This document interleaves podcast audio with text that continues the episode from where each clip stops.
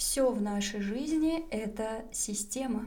Нет, мы не живем в матрице, я не об этом. Ну, я, может быть, и живем, не знаю, теории такие есть, но доказательств как-то пока нету. Но да ладно, ушла я немножко от темы. Вот такое неожиданное заявление. Все в нашей жизни — это система, потому что в любом процессе, происходящем в нашей жизни, есть множество взаимосвязей и составляющих, которые влияют друг на друга. И сегодня мы поговорим о том, как можно управлять этой самой системой. Конечно, я не раскрою вам все-все-все варианты, но сегодня мы поговорим об одном очень интересном инструменте, который называется теория ограничений. Второе название — теория узкого горлышка. А вы слушаете подкаст «Не надо усложнять», ставьте лайк, подписывайтесь и приходите в мой телеграм-канал, где я рассказываю про то, как пишу книгу и делюсь различными интересными историями из жизни и работы. Итак, вернемся к нашей методологии менеджмента, называемой теорией ограничений. Придумана она была в 1980-х годах израильским философом Ильяху Голдратом. Этот замечательный человек прославился как автор нескольких книг-бестселлеров э, в жанре бизнес-литературы, а до того, как выпустить в мир эту прекрасную теорию узкого горлышка или теорию ограничений, Голдрат много лет работал в сфере разработки программного обеспечения для оптимизации технологий производства. Очень сложно, поэтому пришлось прочитать, уж извините. На самом деле я уверена, что даже если вы не знали о такой методологии, вы так или иначе ее использовали, потому что она настолько логичная и очевидная, что, ну, я не знаю более логичных вообще методов управления системой. Я вот, например, пользуюсь ей постоянно, всегда в своей работе, потому что, как раз потому что она такая простая и логичная, все как я люблю, очень просто и очень системно. Использовать эту методологию можно в любой сфере своей жизни, начиная от каких-то личных достижений до рабочих вопросов. Да, личные достижения, привитие вами себе навыков, привычек, дисциплины и тому подобное – это тоже система. Но мы об этом уже, в принципе, в начале поговорили. Так в чем же суть методологии вообще? Хватит уже болтать, Кать. Суть можно сформулировать так. Система не может быть мощнее и быстрее, чем ее самое слабое место. Вот это слабое место называется ограничением. Под него подстраивается вся остальная система. Ну, представьте себе альпинистов. Вот есть группа альпинистов, несколько человек. Все они связаны друг с другом веревочками, ну или веревками, и они идут к одной единственной цели. Они хотят достигнуть вершины. Вот зайти на вершину, поставить там свой флаг, и войти в историю как альпинисты молодцы. Так вот, эти самые альпинисты, которые взбираются на гору, они система. С какой скоростью они могут двигаться? Правильно, со скоростью самого медленного своего участника, потому что им придется подстроиться под него, потому что он их будет тянуть назад. И, к сожалению или к счастью, они не могут ему сказать там, эй, слышь ты, тормоз, давай, до свидания, встретимся на вершине. Они не могут просто так его оставить и побежать быстрее там вперед на гору. И вот этот тормоз, вот этот альпинист, который всем мешает, он и есть ограничение. То есть заметили, да, в чем тут э, фишка-то вообще? В том, что вся система, все альпинисты, они никак не могут двигаться быстрее, чем двигается вот этот самый медленный альпинист. Он наше с вами узкое бутылочное горлышко. И любая вообще система, в принципе, имеет набор вот таких процессов или каких-то составляющих, или каких-то элементов, каждый из которых имеет свою пропускную способность, свою скорость, свое э, свою возможность там, выдать количество нужное и тому подобное. И, естественно, вся система, так как она взаимосвязана, э, все эти элементы не существуют сами по себе отдельно в мире, они все взаимосвязаны и работают на один процесс – Соответственно, вся система будет подстраиваться под вот это ограничение. В этом и заключается основная мысль методологии. Часто достижение целей системы невозможно из-за существующих ограничений, даже если это ограничение всего лишь одно единственное.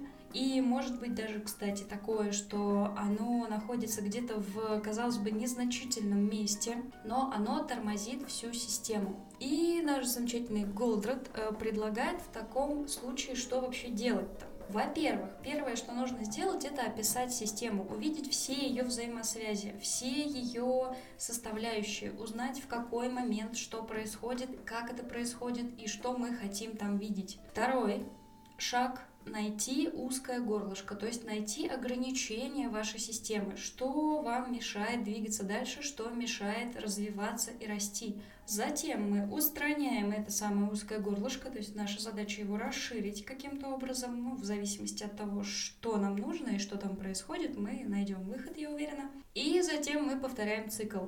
С этим ограничением решили вопрос, перешли к следующему, потом к следующему и так далее, и так далее. Таким образом, наша система будет расти и развиваться намного быстрее и эффективнее. Очевидно, что чем проще у вас система, тем легче вам будет найти это самое узкое горлышко и его устранить. Если же ваша система многокомпонентная, она такая большущая, громоздкая и вообще гигантская, то, конечно, у вас, во-первых, может быть много вот этих узких горлышек, а во-вторых, вам, возможно, будет довольно сложно найти в ней ограничения. Давайте на примере. Вот вы производите резиновые мячики у вас есть отдел продаж, который продает эти резиновые мячики, и отдел, который занимается производством резиновых мячиков. Вот она ваша система, да, продажи и производство. Вы решили, что хотите получить больше продаж, вы хотите увеличить продажи, за, завоевать весь рынок, продать всем резиновые мячики, что вы делаете в первую очередь? Самый очевидный вариант действий. Вы продаете больше – ну, это логично. Я хочу продажи, я, значит, должен продавать, да? Вы нанимаете 10 менеджеров по продажам, каждый из которых может продавать по 1000 мячиков в день. Вообще класс, молодцы. И вот вы уже потираете ручонки в надежде, что скоро у нас будут денежки, мы сейчас будем купаться просто в золотых дублонах, а денежек нет.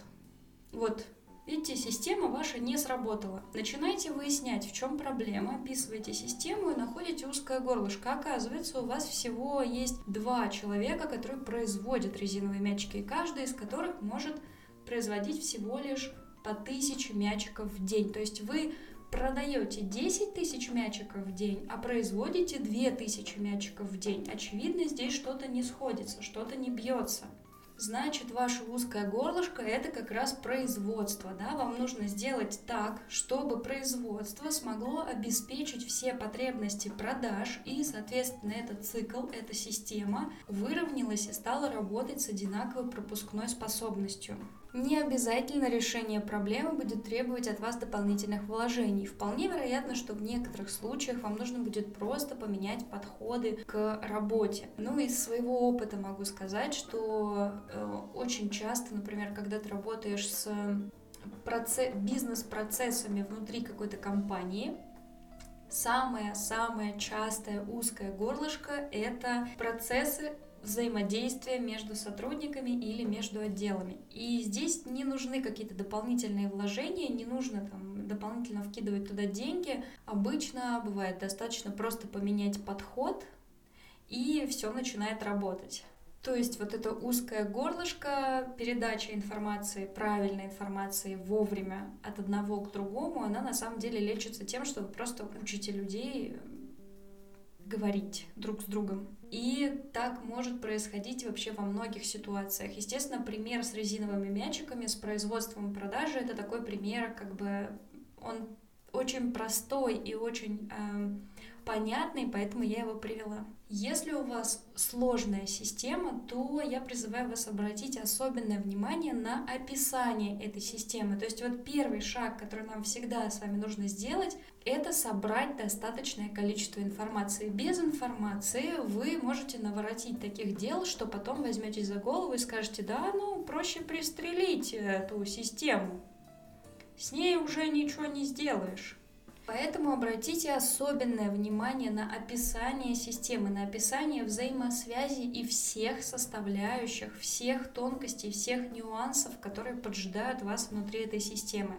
Из-за количества элементов и взаимосвязей вполне возможно, что вы после анализа системы найдете сразу несколько ограничений, которые мешают работать нормально или расти и развиваться. Здесь очень захочется сразу взяться за все, но остановите себя в этот момент и действуйте обязательно последовательно.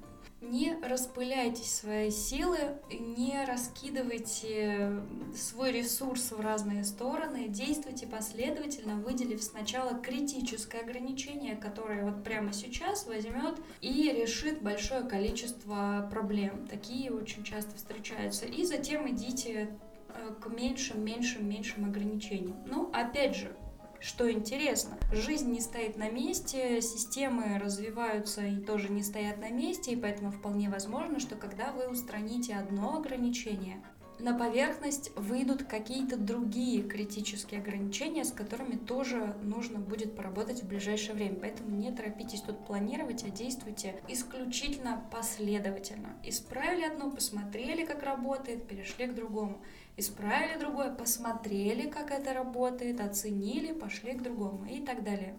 А я верю, что у вас все получится и прощаюсь с вами до следующей среды. Пока-пока. Чик-чик-чик-чик-чик-чик.